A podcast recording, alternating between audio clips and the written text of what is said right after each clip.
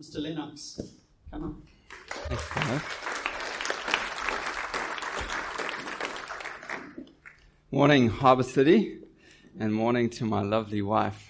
I haven't seen in three days. She's just, she just, oh, there she is. Babe, come up and join me quick. And say hi to everyone. Just quickly. It's a great privilege to be with you. This is a beautiful church. And, uh, Vanessa is my wife, and we've got uh, two young kids, Kingsley, who's three, and Summer Grace, who is one, and they're a delight, and they are being cared for, I believe. I know, yeah. I've like just walked in here. I haven't even seen everyone, all these faces I've seen. I Haven't even, hello. um, Love you. And everyone's like, Yeah. yeah, just taking care of us. So amazing. Thank you Yeah. so much. So nice to see you, my love. Okay, let's give her a round of applause. Made it on flight. As I said, it's a great privilege to be here, and I just want to commend you guys on just incredibly welcoming environment, community, feel so loved and feel so honored and, and just I think anyone who works, walks through these doors can honestly testify to just the love and the genuine authenticity in this place and, and also, um, Nathan and Candace leading us in worship this morning. I can't see your faces. I know where you are, sorry. Just over there. So beautiful, hey? Such an anointing of the Holy Spirit on just the way you led. And I just want to commend you. You're such a beautiful man. And I, I really, um, I think God has, has got you an amazing journey with your, with your job and what's on your heart. And, and I loved hearing your dreams yesterday. And it's just exciting because I, you just know that uh, God is going to work out all those things in His timing, His way. And I love how you're just relaxed about it. You're at peace about what God is doing currently in your life. You don't understand it all, but it's, it's awesome. It's wonderful. I have felt a word for Harbour City Church yesterday um, as uh, I was walking on the beach, which is a great, uh, you know, privilege. I get to walk around on coal dumps or something, a prayer walk on, you know, stainless steel factories. I'm from Middelburg. Anyone familiar with Middelburg? No? Okay. Yes? Okay, a couple of you, all right. We won Town of the Year, like a couple of years in a row. Uh, yeah, I took that title of Witbank a few times. Anyway, um, but I don't, I think that was in Mpumalanga only. Uh, it's kind of like a, wasn't a nationwide event. Anyway, um, but uh, Middelburg's a, a, a great place. I actually took over church from uh, from my parents three years ago. They planted in 1984. But before I tell you that story, let me just I want to be faithful to this word. I really felt that Harbour City would be a exporter of precious cargo. Precious cargo. You guys are precious, each and every single one of you, and God is wanting to do stuff in your life, wanting to build you up wanting to add things into your life that you've never had before, wanting to make sense of the things that He has gifted you with by birth, the things that um, He's put into you in your DNA. Um, and I believe He's wanting to, in His way, process it, make sense of it, add, equip you, build you up. And for some of you, He's going to send you out. And you're going to be a blessing where you go. And I think that's going to be an ongoing story and pattern of this church. It's going to be something worth celebrating. Not, oh, we're losing people. Oh, we're sending people out. Exporter of precious cargo. But here's my little pastoral encouragement to each and every one of you, if you can, if you would receive it. There's a, there's a, there's a marker on, on a cargo ship's hull. Some of you probably know this better than I do. I'm not a ship expert. It's called the Plimsoll line or the Plimsoll mark. Anyone heard of that term before? Anyway, that's basically the line that indicates when the cargo ship is optimally loaded. So too light and that line's probably exposed, it's not on the water line. Too heavy, that line or that mark is below the water line, you've got to take stuff off. And I just felt pastorally for each of us that we should pay attention to that marker in our lives. We should, in other words, we should allow God to fully do and fully load what He wants to do in our lives in this place. If you call Harbour City your home, or if you feel like God is planting you in this church, maybe you knew and you feel like, hey, God wants me to be here, don't ever leave out of frustration or because there's, in your eyes, there's the next best thing. You wait till God is fully loaded up what He's doing in your life in this place. And you wait for His timing to send you out at the right time. And some of you will go, and come back and be reloaded. And some of you will go and you might not come back. But the point of your going is to be a blessing and to take that precious cargo to other places. Amen? Amen. Turn with me in your Bibles to 1 Peter 2. As I was saying, we lead a church that we took over from my parents in Middelburg in Mpumalanga. My dad is from Greytown. Any Greytownites? Um, no, Port Shepstone, sorry. My mum is from Greytown. Any people from those two places? So my dad, um, my dad is, is quite slender like me and, uh, and uh, he inherited a, a Zulu uh, uh, nickname for mouse. Um, they used to call him Gundi for short. Um, and uh, and and that's just kind of the, the, the, stature of my dad. He's he's he's he's not an imposing big man. He's uh, people in the church have often over the years tried to give him tablets like wait put on tablets. You know, Here, this will make you hungry and go to the pantry seven times. But I've been amazed. My dad got radically saved in his mid twenties. He went and went and tried to discover his life. Didn't have a, a, a present father. His dad spent most of his life at the golf course clubhouse and um, came home late at night drunk. And uh, my dad um, never grew up with the privilege of being in a nice, safe Christian home. He witnessed a lot of scary moments, fighting in the home. My dad got radically saved through reading a Gideon's Bible on a travel trip once. And, um, and then he felt called to the ministry. Met my mom at, about 27 and was instrumental in leading some of my mom's family to the Lord, including her parents. And um, then my dad and my mom worked for Sasko Bakery, and they were called to plant a church in Middelburg. But they, um, they first spent some time in Harrismith with Sasko Bakery, and then they went to Middelburg and Mpumalanga. And I remember it was quite a hard thing for my mom, giving up the rolling hills of the Midlands for the dry, dusty Highveld.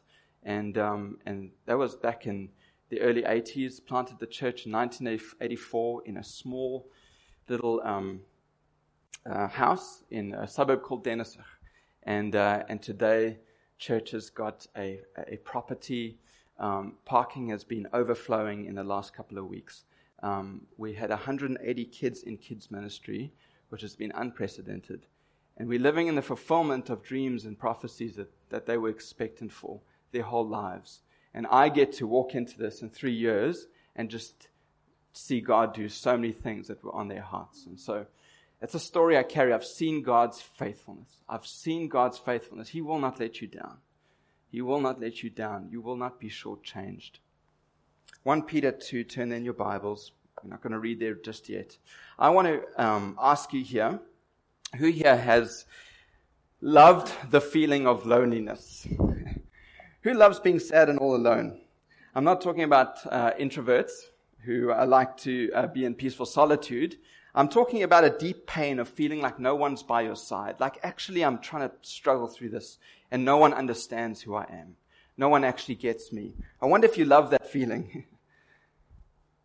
Sometimes it can be like kind of a cool thing, like it's me against the world, you know, but we get tired of that. It's not that awesome eventually.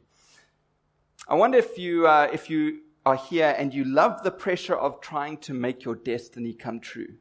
Like your life is up to you and you better not mess it up. You better make your dream life happen. Anyone lived under that pressure of, I've got to make my life a success and it all depends on me. And it may or not work out like that. I may or may not get those opportunities for it to be awesome. It may not be as cool as what I'm seeing in other people's lives on social media, but it's all up to me. I wonder if you love that pressure. Or who, who here loves to be shortchanged? Or who loves being had? Who loves being taken for a ride? Anyone? I guess the answer to all these questions is no. No one here loves these things, right? I remember um, that uh, once we were waiting for a bus. We lived in Sydney for a little while. We lived on a beach in a, in a suburb called Maroubra. And, uh, and my friend and I, Darren, Darren actually is back in Durban. He's a fellow Durbanite. We were waiting for a bus on Maroubra uh, beachfront to go into Sydney City. We had appointment together and, um, and the, and the bus comes every hour. So if you miss it, you've missed your opportunity. You've definitely messed up your day. And, uh, and we were waiting there and we had about 10 minutes and the bus was, you know, sometimes the bus can be a little bit late. Anyway, a tradie, which is Australian for tradesman, uh, pulls up and they're, they're about, they're doing a fit out in a, a four bedroom, uh, um, apartment remodel and they're just about to haul a big glass sliding door upstairs. And this guy looks over, us and uh, in a great Australian accent says, G'day mate. Do you mind helping us? I'll give you $20. So he did it so confidently that Darren and I both kind of got drawn into the moment. And, you know, we had like seven minutes, our bus could be coming, and we were like, ah, oh, we can help this guy out. So we, I went over and said, hey, bro, you know, the Christian in me came out. We'll help you for free. Don't worry. You know, anyway, not expecting him to, you know, kind of abuse that offer, but anyway, I mean, we were giving up our time. So we haul this thing up, get to the top floor, put the door in, ready to rush down. Thanks, cheers. Look downstairs. He's looking with us. There comes our bus, and there goes our bus. Missed the bus. We barely get a thank you from the guy, let alone like, hey, I know you said you'd do it for free, but here's the $20 anyway. Kind of ungrateful. I remember Darren and I getting to the bus stop at the bottom, and Darren looks at me and he says, Bro, we've just been had. We've just been shortchanged. We just given up our bus ride and we didn't get $20 and the guy wasn't even really that grateful for our nice Christian ethic. Anyway, uh, you could say that we were shortchanged. So I gather no one loves this. Eh? No one loves the deep pain of loneliness, pressure of having to make your best life happen. No one loves feeling spat out empty handed after being deceived by an empty promise or a good proposition that never brought the life and the fulfillment and the happiness that we were hoping for. But I got good news for us from the Word of God is that Jesus not only delivers us totally from our sins and gives us this gift of eternal life that spares us from what the Bible says eternal death, eternal death, eternal separation from God, but He actually saves us from the realities, the harsh realities of these things that I've just described being all out on your own, everything depending on you. And you know what it leads to? That, that, that deeply unsatisfying feeling of like, I've been shortchanged. Life has not amounted to all that I hoped it would amount to. I wonder if you can identify with any of those three things this morning. 1 Peter 2, verses 4 to 10. As you come to him, a living stone rejected by men, but in the sight of God, chosen and precious. You yourselves are like living stones, are being built up as a spiritual house to be a holy priesthood, to offer spiritual sacrifices acceptable to God through Jesus Christ. For it stands in Scripture Behold, I am laying in Zion a stone, a cornerstone, chosen and precious, and whoever believes in him will not be put to shame. The message version says, will no, have no cause to regret it. My own version says, You will not be shortchanged. So the honor is for you who believe, but for those who do not believe, the stone that the builders rejected has become the cornerstone, and the stone of stumbling and a rock, and a stone of stumbling and a rock of offense. They stumble because they disobey the word as they were destined to do. But you are a chosen race a royal priesthood, a holy nation, a people for his own possession. I'm going to do a really solid ground thing this morning and say, can you say a people? A people for his own possession, that you may proclaim the excellencies of him who called you out of darkness into his marvelous light. Once you were not a people, but now you are God's people. Once you had not received mercy, but now you have received mercy. Lord Jesus, I just pray that this word would sink deep into our souls this morning. Holy Spirit, that you'd radically change the way we view our lives in Christ. In Jesus' name. I pray that you would come and set us apart this morning in a fresh new way.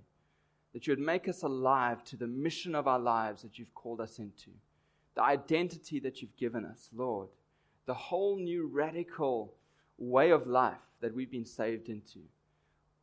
Pray this in Jesus' name. Amen. I want to talk, the, the, the title of my message is You, the Church, and the Call of God. I just want to talk about those three things and how they work together as believers in Jesus this morning. You. Let's talk about you. According to this scripture, as believers, you were once out on your own. It says rejected in the sight of men.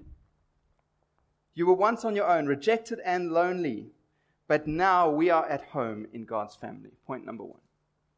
Now we are at home in God's family. Don't you love a great host? Have you ever felt welcomed home? I've just spent the weekend with an amazing couple, Brendan and Melissa. I mean, Kimmy. Some of you know Ryan Matthews. Anyway, inside joke. Brendan and Kimmy, and I've just been blown away. I felt undeserved at their hospitality. Hey, can I make you tea? Hey, here's our, we've, we've given you one up one of our children's rooms. Come and use the room. Uh, ha- take what you need. Open the fridge. It's such a beautiful feeling to walk from being tired after travel, a long day, to come into a home and realize I'm in a place of peace and I'm loved and I don't deserve this, but it's beautiful. And that's what God does for each one of us. He doesn't just save us and sort our lives out individually. He brings us into a family, a spiritual house. Galatians 6 verse 10 describes our placement as we are part of the household of faith. This is radical. It's not you, your Christian life, and go make it out there. Your whole placement has changed as a believer in Christ. You're now part of a family, a people. So the world, I think, tries to smooth over the pain of loneliness and tries to celebrate it. There's my own thought. But we hail it as individualism, the habit or principle of being independent and self reliant. And so the world provides tools and stimulants that can enable this way of living to feel a little less painful. You against the world, do it for you. Be whoever you want to be. Try and make it happen on yourself, just you and your smartphone together. But Psalm 68, verse 6 says this God places the lonely in families, and He sets the prisoners free, and He gives them joy. This is the radical statement I hope would sink into your souls from this. God says that in verse 9 in 1 Peter 2 says, You are chosen. It says you're a people of his own possession. That's a strong term. That's someone who's come in and taken ownership of something. Whereas you were, you, you were trying to take responsibility for your own life, and, and by the way, none of us were doing a good job of it. And God says, Come here, you are alone and far off. Come into my household. I take responsibility for you. You are my possession now. Once you were not a people, but now you are God's people. A household has a father, has brothers and sisters, has a family culture. And this is what we've been saved into. 1 John 3 1. See what great love the Father has lavished on us that we should be called the children of God, and that is what we are. And Paul's like double emphasizing that point. We're the children of God, our Father in heaven, that is what we are. We have brothers and sisters, Romans 8:29 that says that Jesus He's the one who we're becoming like. He's the firstborn among many brothers and sisters. We're a family. And there's a family culture. Have you ever walked into a home and they've got the. I used to think they're kind of cheesy, but you, if you have them in your home, I've learned to realize it's not cheesy. It's actually a great thing. But like the poster that says, in this house, you know, we love each other. We don't smack each other in the face. In this house, we don't eat all the food without telling mom that we've eaten all the food so she knows that we've eaten all the food. You know, stuff like that. In this house, in this house, we show mercy. This is a household of mercy. In this house, this is the culture of God's kingdom. We love enemies, for in so doing, we will be like our Father who is in heaven, who makes the sun to shine even on the unrighteous, and sends his rain to fall even on those who hate him. It's the culture of this home. You and I have radically changed. See, this church, Harbour City Church is not the household of Grant and Michelle. It's not the household of a bunch of leaders who thought it was a good idea to start a church in this school space. This is the household of God. It's the household of God. Jesus' possession. And you're invited, every single one of us, initially to come in through the only door, and that's Jesus. If you don't know Jesus this morning, it's in surrendering our lives to Him that we get welcomed into the household of God. But maybe you're here this morning and you believe in Jesus, but you've actually forgotten you're part of a household and you're trying to fight it out on your own. You're trying to make your own life happen, maybe apart from the family of God or apart from the fact that the, your whole life placement is actually into a family, a household. And I want to call you to rethink from the Word of God what God has done in your life and where He's placed you. Peter says that we were once on a path of futility, but now we have a purpose described as acceptable. And that word acceptable, there's a better word for it. I don't think the ESV has done such a great job, but it actually means looked upon with great favor. In other words, pleasing. So we, we're living in futile ways. What we do now in God's presence as His people, the sacrifices we make, what we apply our lives to, in being a part of His church and, and, and doing our jobs with the joy of the Lord and being a witness and, and serving and loving and giving of our time and our talents and treasure and being, giving ourselves into the family of God. This is a pleasing, acceptable, favored sacrifice for, for God. God is pleased with your life. I don't know about you, that brings me a lot of peace. Ultimately, God's opinion about me is the most important one. You are not the master of your own destiny. It says that we have been saved from the path of futility, and now we have a destiny that's described in Peter's words as marvelous light.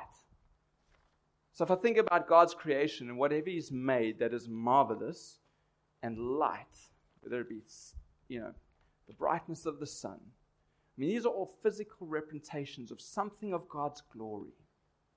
And our destiny is what Peter can best describe as marvelous light.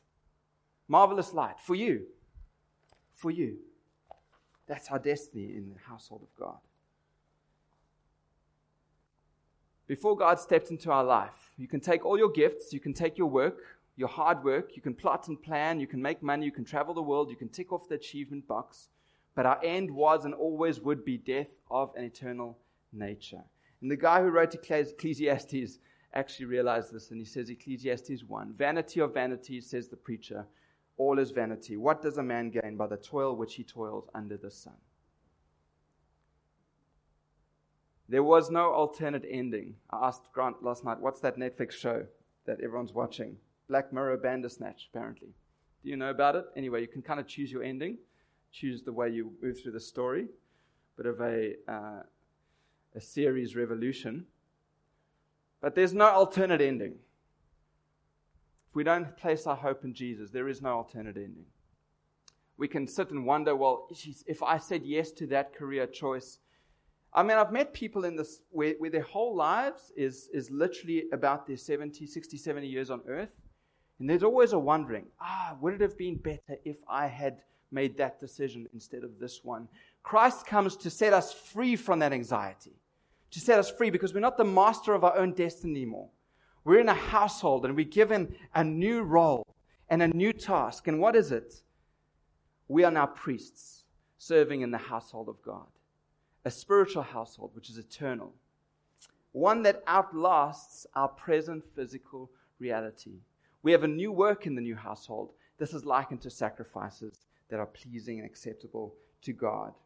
1 Peter 1:18 says, "Knowing that you were ransomed from the futile ways inherited from your forefathers, not with per- perishable things such as silver or gold, but with the precious blood of Christ, like that of a lamb without blemish or spot." The third thing is that we were about to be shortchanged, or some of us may have not felt like it. Maybe life was good. Maybe life is good. But I've lived long enough to see the end result of everyone that does not put in my life has not put their trust in Jesus and being freed from the futility of the path that they were on. And eventually it hits. This is not what was cracked up to be. I remember walking the streets of Sydney, the most beautiful city that I've ever been in, possibly. And walking in an area called King's Cross. And I looked at person after person that had aged, was sitting on the street, had nowhere else to go. Sorry for the graphic representation, but some of them pushing needles in their arm at six, seven o'clock in the morning. And I kind of had a glimpse of some of these people's stories just in my heart. There was once upon a time when they were drinking their full of what they thought would bring them great pleasure. And it was so sad to see that they had been spat out by the empty promises of this world and the pattern that it follows. And there was nothing left. Like a shadow of the man they used to be. a shadow of the woman they used to be. And Christ comes and he's, I'm just dropping everything this morning. He saves us from this. He saves us from this. We will not be shortchanged. Peter says, whoever trusts in this stone as a foundation will not be put to shame. You will not get to the end of sowing your life into God's purposes in His household, giving of your time because He saved you, giving of your talents, your treasure, and stand at the end and say, Lord, you never really made good on your promise. You will stand and rejoice, and you will be filled with awe and fulfillment that no one can describe. You will not be shortchanged. I love this quote by Carl Lentz. He says, The least we get if the, if the story of the thief on the cross next to Jesus is true, the least we get is paradise with Jesus because he did nothing good with his life. And Jesus said, Today you will be with me in paradise. So the church is a spiritual household. We're the people of God, God's possession. And Christ is the cornerstone. He's the way in and He's the way of this new life. He's everything. He's our Savior, our Master, our King, our life, our death, our resurrection, our front runner, runner, the one who prays for us night and day, 24 hours a day, 365 days a year. Jesus is praying for you. He is 100% committed to you. He will never fail you. This is what we're saved into. And now we are living stones in this household. I don't know about you, but this is a radical change of life. This is not, I become a Christian and then I follow the pattern of the world. This is a whole new way of living. This, I, I was lonely and now I'm in a family. This is, I was trying to do my own destiny on my own and it was very hard and I was very anxious at moments in my life and I was buckling under the weight of trying to make the good life happen. And Jesus has saved me from that, and He's given me a new purpose, and He's given me His Spirit, and He's given me the family and the tools, and, and He's praying for me, and He's with me, and He's the master of my destiny. In fact, He's determined my destiny. It's called marvelous light. So I readily began to think about this, and I think, you know, church is not an event we attend or a great organization that we back with a bit of our time and effort but it's a household that we are placed into. It's our heritage. We are the people of God. You and I are the people of God. The life of the Christian and the body of Christ, his church, they go hand in hand, not one without the other. And in church, our identity in Christ is strengthened, our purpose is manifested, and our destiny is inextricably bound to Christ and his church you and I, in some sense, have been bound together into a new family. Not in a weird way, in a God way. I hope this is good, ground. Please correct me if I say anything weird.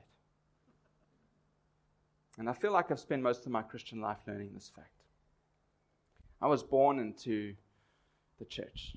Second baby, in fact. Great accolade.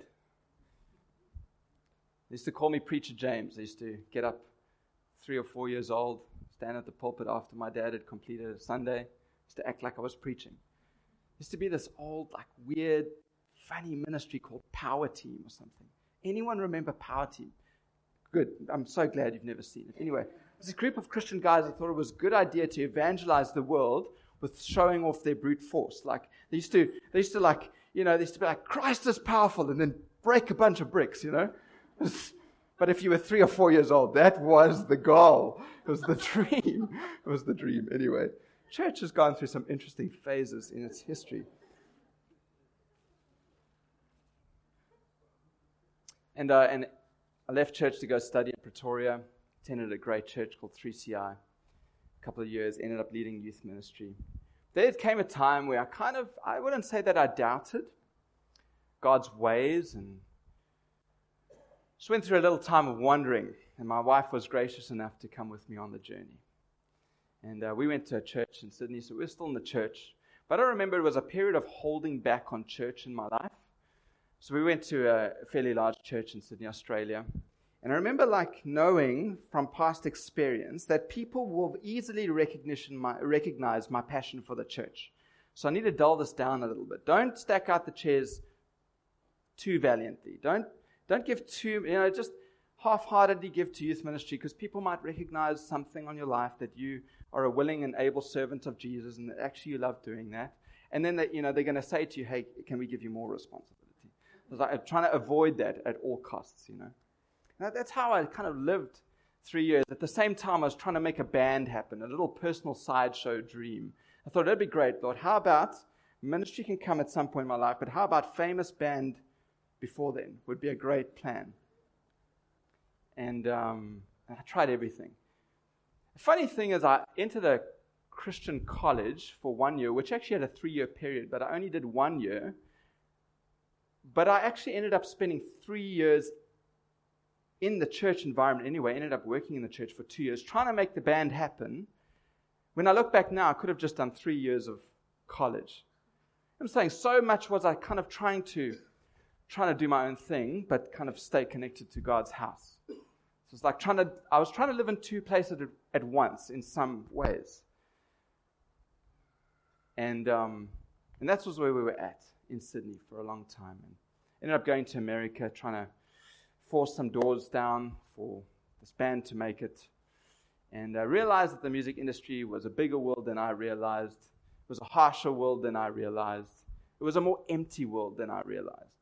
And no discredit if you're in music. I think there's, if you're gifted and God has called you into that place, it's amazing things that can happen. But I was, in my life, I felt if I look back on it right now, I was trying to do something I wasn't quite designed to do. And the end result could have been a lot worse had it not been for God's grace and His mercy. But I could have blown it. Could have made a right royal mess of things. And there was a point in my life when I realized these truths about me that I can't model my life according to the pattern of the world. I'm not talking about everyone being called to full time ministry. I'm not talking about that aspect of my journey. I just realized I was, when I was born again, I was designed to be in the household of God fully passionate, giving my all, my purpose being manifested in and as a part of the family of God. I was not my own, I was bought with a price.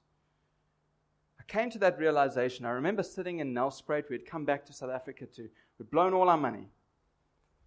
Well, I had blown all my wife's hard earned money on trying to make a band happen. And I remember just surrendering before God. I remember we visited some friends and family of ours, and their kids were climbing all over me. And I just felt God just speak to me in that moment. Just surrender to me. Surrender to how I've made you, where I've placed you, what I've called you to, the mission that I've put on your heart. you cannot, you can't run from it. It's this is what I figured out. You are happiest where God has you. You are happiest where God has called you to be. So it was a personal surrender moment for me. But it ended up happening as we went back to Sydney. I got a job. I just started serving hard in the church. I was working in an accounting field, which is what I studied. I know band accounting. Anyway. And it's like the cogs of God's call upon my life started to turn in a radical way. It's like I needed that moment of surrender to God's ways his household.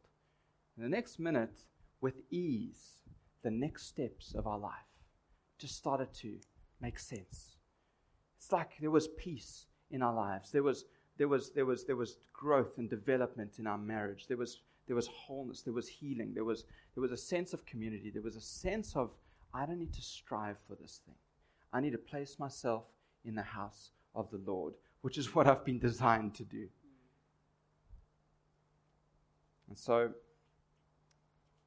just want to kind of nearing the end, talk about the call of God in your life. This is what I've learned. The call of God is what you've been set apart for. And it will include your gifts and your talents and your passions and your personality type and your location and your job and your opportunities. It will include all these things. But the Christian life doesn't work as it was intended outside of the family of God. I know that's a bold statement, but I really believe it with all my heart, out of personal experience. That we won't experience the full blessing, the fulfillment of what God has called us to if we take ourselves out of the household in which He has placed us. If we view our lives as separate, another entity, and the church is another compartment of my life. But what I've learned is not to compartmentalize my life. Just live with wisdom through all that is life.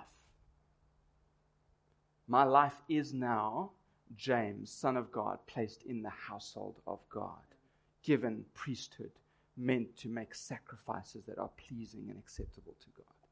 I wonder if you would receive that this morning.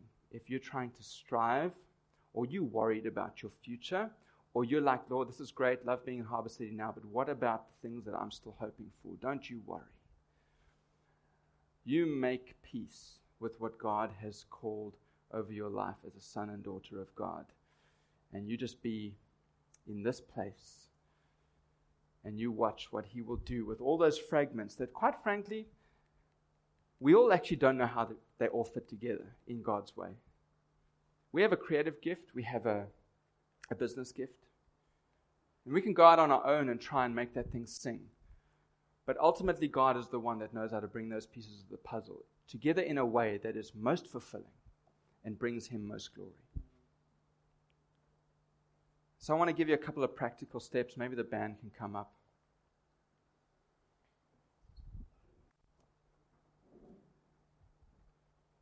I want to call you right now, where you're sitting. I want to give you a couple of things, some of them personal to me. But I want to ask you to surrender this morning. Maybe, you've, maybe you're lonely. Maybe you're lonely and you've actually not received the fact that God has placed you into a household. You've actually not bought in on a whole level. Lord, actually, I'm not here as an attender. These are my people. And maybe you're striving to make your destiny come true, make your best life happen. Maybe you're struggling under the weight of comparison with everyone else on Instagram that appears to be making great things of their life. But I feel like you need to surrender before God with who He's made you to be and fully embrace the mission and the calling that He has for you in this place, in His people. And if that's Harbor City Church for you, then I want you to surrender to that this morning. Another little piece of advice. How do we follow God and His call upon our lives? I'd say we start with the general and we let Him lead us into the specifics when you study medicine, you don't start with being a brain surgeon. You start with a BSc or you start with the general functioning of the body, GP, general practice. And then you're led on your journey to being a specialist. And I believe that's how God works. And that's what's been evident in my life. That you plug yourself into church community, you give, you serve, you read your Bible, you pray, you read the Word of God, you do what it says, you start with the general revealed will of God in His Word, and God will make sense of that thing that you dream and hope for. God will make sense of that gift that you so wish there was an outlet for. God will lead you into those specifics. I want to encourage you to bring your best in faith. 1 Peter 4, verse 10 says, God has given each of you a gift from his variety of spiritual gifts. So use them well to serve one another. Do you have the gift of speaking? Then speak as though God were speaking through you. That's bold. Do you have the gift of helping others? Do it with the strength and energy that God supplies. Then everything you do will bring glory to God through Jesus, and all glory and power to Him forever and ever. Amen. The fourth thing I want to say is don't live in two places at once. If Harbor City is where you're called to be, then be here with all you've got. Not partially, not one foot in the now, one foot in the hopeful future or the maybe future. Be here. Be in one place. We're designed to be in one place, not in two. When I say to you, give it time. Give it time. You know, many of us struggle because we place ourselves in the household and we're like, okay, James, I'm going to give this a shot. I'm going to accept God's peace. I'm going to surrender to His will. I'm going to stop trying to make my own things happen in my own strength, and I'm going to I'm going to live, love, serve. I'm going to allow the family of God to speak into my life. I'm going to submit to leadership of the church. I'm going to enjoy this process of community. Not just a handshake on a Sunday, but actually to know and be known, to open up my decision making to people with credibility and wisdom. And all of a sudden, it doesn't happen as quickly as you want. You kind of you put a little time limit on that process. You're like, well, you know, if I do that, Lord, I hope that then soon that everything's going to change. I'm going to end up getting to do what I really wanted to do. I just want to say that's not the way we can approach it. You need to give it time. God's processes are deep and they can take a long time. And I'm here to tell you at the ripe old age of 33, turning 34. So I'm by no means old. But in my short life, I've realized that God's processes are long and they're worth it. Let's not get frustrated.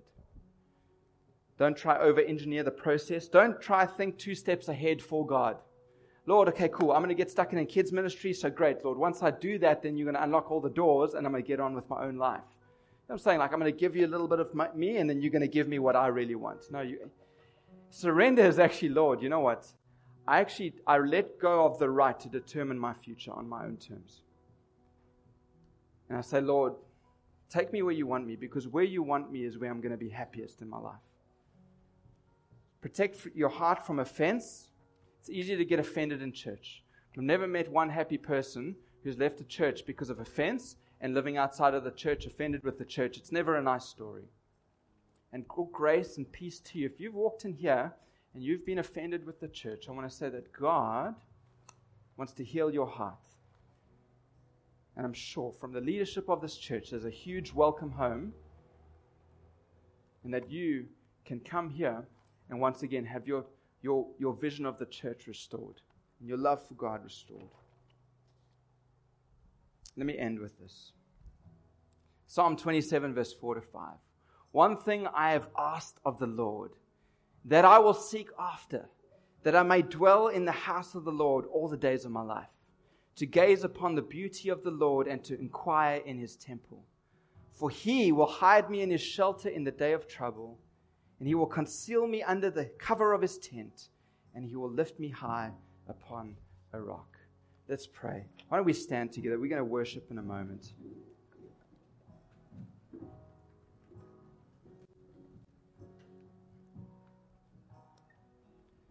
Dear Heavenly Father,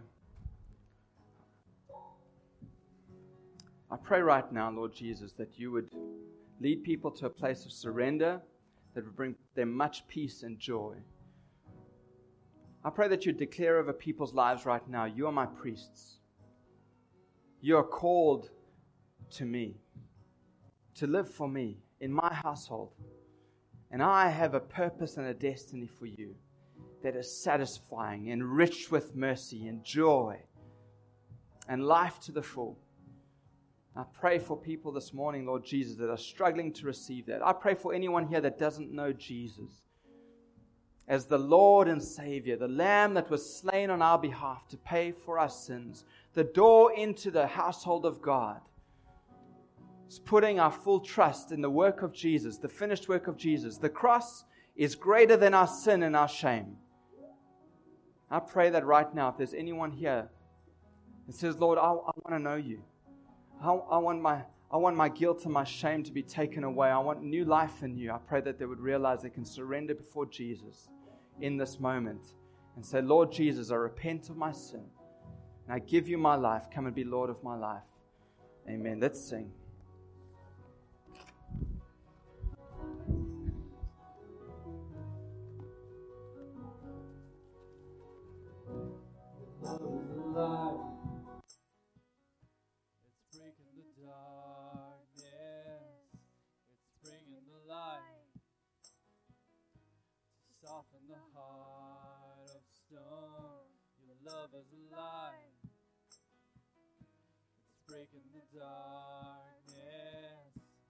Winning the fight. It's bringing the home. Your love is alive. It's breaking the darkness. It's bringing the light to soften the heart of stone. Your love is alive. It's breaking the darkness. It's winning the fight. It's bringing the orphan Tando, luako, luako, luya pila, luya pila, muso, muso,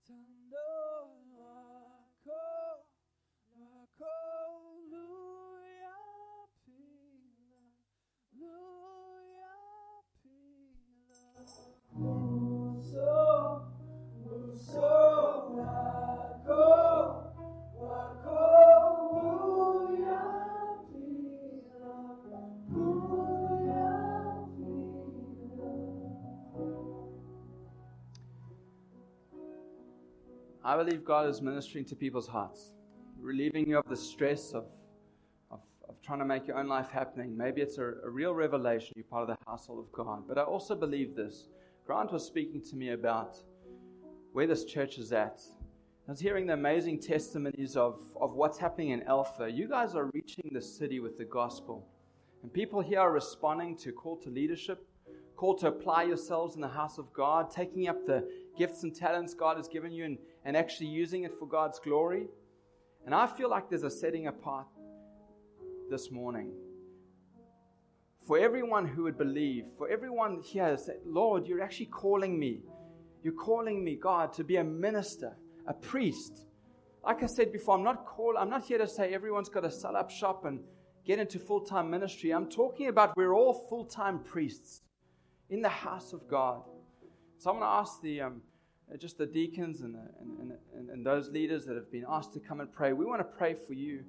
I feel like God is wanting to call people out to, to come and take a step and say, Lord Jesus, I want to respond to your call to be a part of the mission of this household. I want to give my life to your household of faith, what you're doing across the earth, your work of reconciliation in people's lives. It's a, it's a matter of life and death for people. It's bigger than a matter of me getting to outwork my personal dream.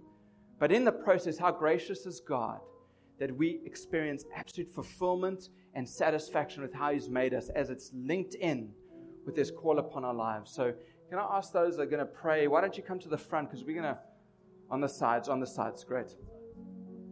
If that's you this morning, you say, Lord Jesus, I, I've actually, whether you've been in no man's land, whether you've been maybe struggling with something in your, in your heart about how you place the church and your life and the call of God in your life, if you want to respond to God and say, Lord Jesus, I'm all in with what you've called me into and where you're taking me in the mission upon my life, I'm all in. Would you come and just be prayed for this morning?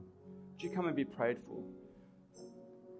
The second group of people here this morning, and I really feel this, that you've been struggling with those feelings that are described loneliness, not feeling part of the, of the family, feeling like you're out on your own.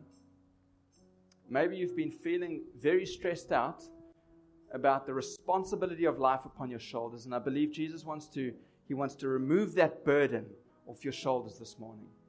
And some of you have struggled with the fact, Lord Jesus, will you do me good? If I, if I go your way, Jesus, is it going to result in life and goodness? And you've kind of like, I don't know, I, I still have this life, and I, and I still, I, and I feel like now's the time to surrender before God. If that's you and you want to surrender before God and say, Lord Jesus, come and take, come and free me from all those, those burdens and set me apart. Set me apart for your purposes. I'm here. Why don't you come forward? Let's pray.